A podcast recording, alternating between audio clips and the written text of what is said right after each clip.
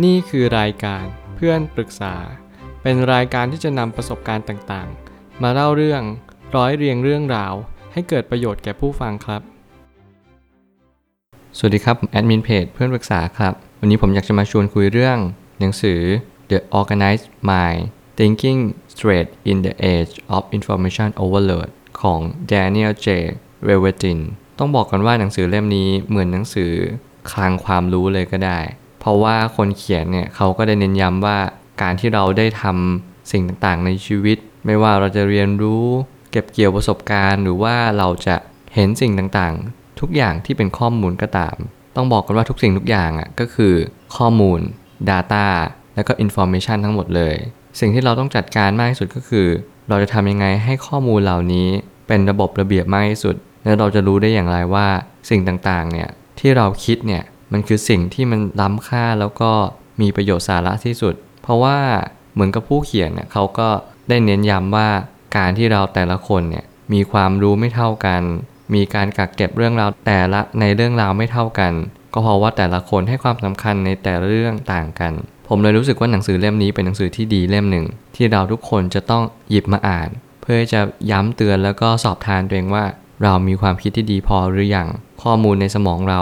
มี ค่าเพียงพอไหมที่เราจะเก็บมันไว้ แล้วก็นำมันมาใช้เมื่อเรามีปัญหาหรือว่ามีสถานการณ์ที่ฉุกเฉินเข้ามา ผมไม่ตั้งคำถามขึ้นมาว่า หนังสือที่รวบรวมทุกสิ่งอย่าง ใครที่ต้องการเริ่มต้นอ่านหนังสือ เล่มนี้จึงเหมาะอย่างยิ่ง หนังสือเล่มนี้อาจจะไม่เหมาะกับคนที่มีความรู้มาก หรือว่ามีข้อมูลในความคิดอยู่มาก เพราะว่าเหมือนกับความรู้เนี่ยมันค่อนข้างจะเป็นพื้นฐานมากกว่าไม่ว่าจะเป็น mindset ไม่ว่าจะเป็นข้อมูลจิตวิทยา อย่างเช่น การที่เรา ไม่ควรทำ multitasking อะไรแบบนี้เป็นต้น แต่ว่าเหมาะมากๆสำหรับคนที่เริ่มต้นอ่านหนังสือ แล้วคุณไม่รู้ว่าคุณจะเริ่มต้นอ่านหนังสือเล่มไหนดี หนังสือเล่มนี้ควรจะเป็นหนังสือเล่มแรกของคุณ เพราะว่าเป็นหนังสือที่เหมาะสำหรับคนที่ต้องการเรียนรู้แบบกว้างขวาง ภายในเล่มเดียวจบเลย คุณไม่จำเป็นต้องไปหารีเสิร์ชหรือว่าอ้างอิงต่อไปอีกแล้วสำหรับคนที่อ่านอย่างกว้างขวางอยู่แล้ว หนังสือเล่มนี้อาจจะไม่ตอบโจทย์เท่าที่ควร ผมเลยไม่แนะนำสำหรับคนที่ชอบอ่านหนังสืออยู่แล้ว แล้วก็ เหมือนมีความรู้สึกว่าเฮ้ยฉันต้องการความรู้ที่มันค่อนข้างดีฟและค่อนข้างลึกพอสมควร หนังสือเล่มนี้อาจจะยังไม่มีดีเทลที่มากเพียงพอ แต่ก็อาจจะทำให้มาย้ำเตือนความรู้เดิมมากกว่าว่า คุณเดินมาถูกทางกันหรือยังหลายคนอาจจะหลงลืมไปว่าเฮ้ยข้อมูลพื้นฐานเนี่ยมันก็สำคัญมากเหมือนกันนะ ก็เพราะว่าข้อมูลพื้นฐาน ข้อมูลเบื้องต้น เราจำเป็นต้องเรียนรู้ก่อนเสมอ ถ้าเกิดสมมติว่าคุณต้องการเรียนรู้อะไรที่มันเหมือนเดิม ย้ำตีมเดิม ผมคิดว่าหนังสือเล่มนี้เป็นสิ่งที่สำคัญมากๆ ความทรงจำเป็นสิ่งที่มหัศจรรย์ แต่เชื่อไหมว่าเราทุกคนกำลังใช้ความทรงจำในการดำเนินชีวิต คือหนังสือเล่มนี้อะมันกำลังจะสื่อว่าการจัดลำดับความคิดเนี่ยเป็นเรื่องที่สำคัญ ความทรงจำเป็นสิ่งที่เราเรียนรู้มาตั้งแต่เกิดว่า มันคือความคิดมันคือสมอง แต่เราหารู้ไหมว่า ภาพที่เราเห็นเนี่ยกว่าจะประมวลมาได้ ก็เพราะว่าความทรงจำนั้นได้จดจำภาพนั้น เหตุการณ์ที่เราจดจำได้ดี ก็เพราะว่าเรารู้สึกกับเหตุการณ์นั้นมากเป็นพิเศษ ไม่ว่าคุณจะมีข้อมูลมากน้อยเพียงใด แต่คุณก็จะหยิบจับเรื่องราวหรือว่าข้อมูลในสมอง ตามที่คุณต้องการและปรารถนา อยากจะหยิบมันขึ้นมา มันจะไม่ใช่เลยถ้าเกิดสมมติว่าความคิดคุณไม่เป็นระบบระเบียบ แล้วคุณจะสามารถนึกเรื่องราว และปฏิติประต่อเรื่องราวนั้นให้เข้ากันอย่างสมบูรณ์ สิ่งที่คุณต้องทำก็คือคุณต้องจัดเรื่องราว แต่ละเรื่องราวเป็นระบบให้ได้ก่อน นั่นคือสิ่งที่คุณต้องทำอย่างแรกเลย การที่คุณกำลังทำงาน อย่างหลากหลายพร้อมกัน นั่นทำให้ลดทอนประสิทธิภาพลงอย่างมหาศาล อย่างที่ผมเกริ่นในแรกก็คือ การทำ multitasking มันไม่เหมาะมาก ๆ ถ้าเกิดสมมติว่าคุณกำลังใช้ชีวิตอยู่ท่ามกลาง สิ่งต่างๆ มากมายที่รายล้อม แต่คุณไม่ยอมโฟกัสมัน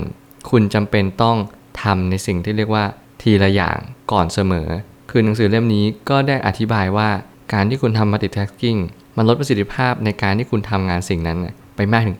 80%เมื่อไหร่ก็ตามที่คุณรู้ว่า คุณไม่สามารถทำได้ร้อยเปอร์เซ็นต์แน่นอน และคุณทำได้เพียงแค่20%ถ้าเกิดสมมติว่าคุณกำลังทำงานซ้ำๆไปแล้วซ้อนๆกัน พยายามโฟกัสแค่งานเดียว และงานนั้นคุณก็ทุ่มเทให้มัน คุณตั้งเวลาก็ได้ว่า งานนี้ฉันให้เวลาแค่ 30 นาทีพอ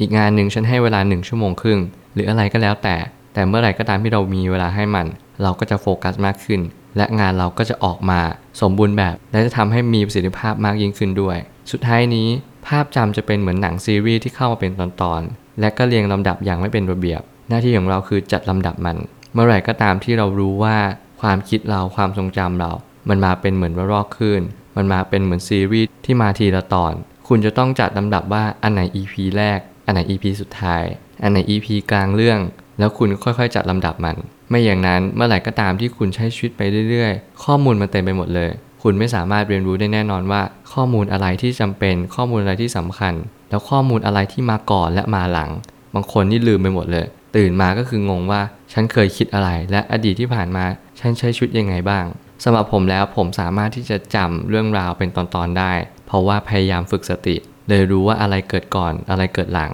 อะไรมีความสำคัญอะไรไม่มีความสำคัญ และอะไรคือสิ่งที่เราให้ความสำคัญ รวมถึงเราก็รู้ว่าอะไรคือสิ่งที่เราไม่ให้ความสำคัญกับมัน สิ่งต่างๆ เหล่านี้ผมเชื่อว่ามันทำให้เรามีความคิดที่แยบยลมากขึ้นแล้วก็ละเอียดละออ ไม่อย่างนั้นมันก็เหมือนกับว่า เราให้ความสำคัญกับทุกๆ เรื่องราว และเราก็ปล่อยปละละเลยกับทุกๆ เรื่องราวเช่นเดียวกัน หนังสือเล่มนี้จะมาช่วยชีวิตคุณ ให้คุณมีระบบระเบียบในการจัดลำดับความคิดมากยิ่งขึ้น และผมเชื่อว่าทุกปัญหาย่อมมีทางออกเสมอ ขอบคุณครับ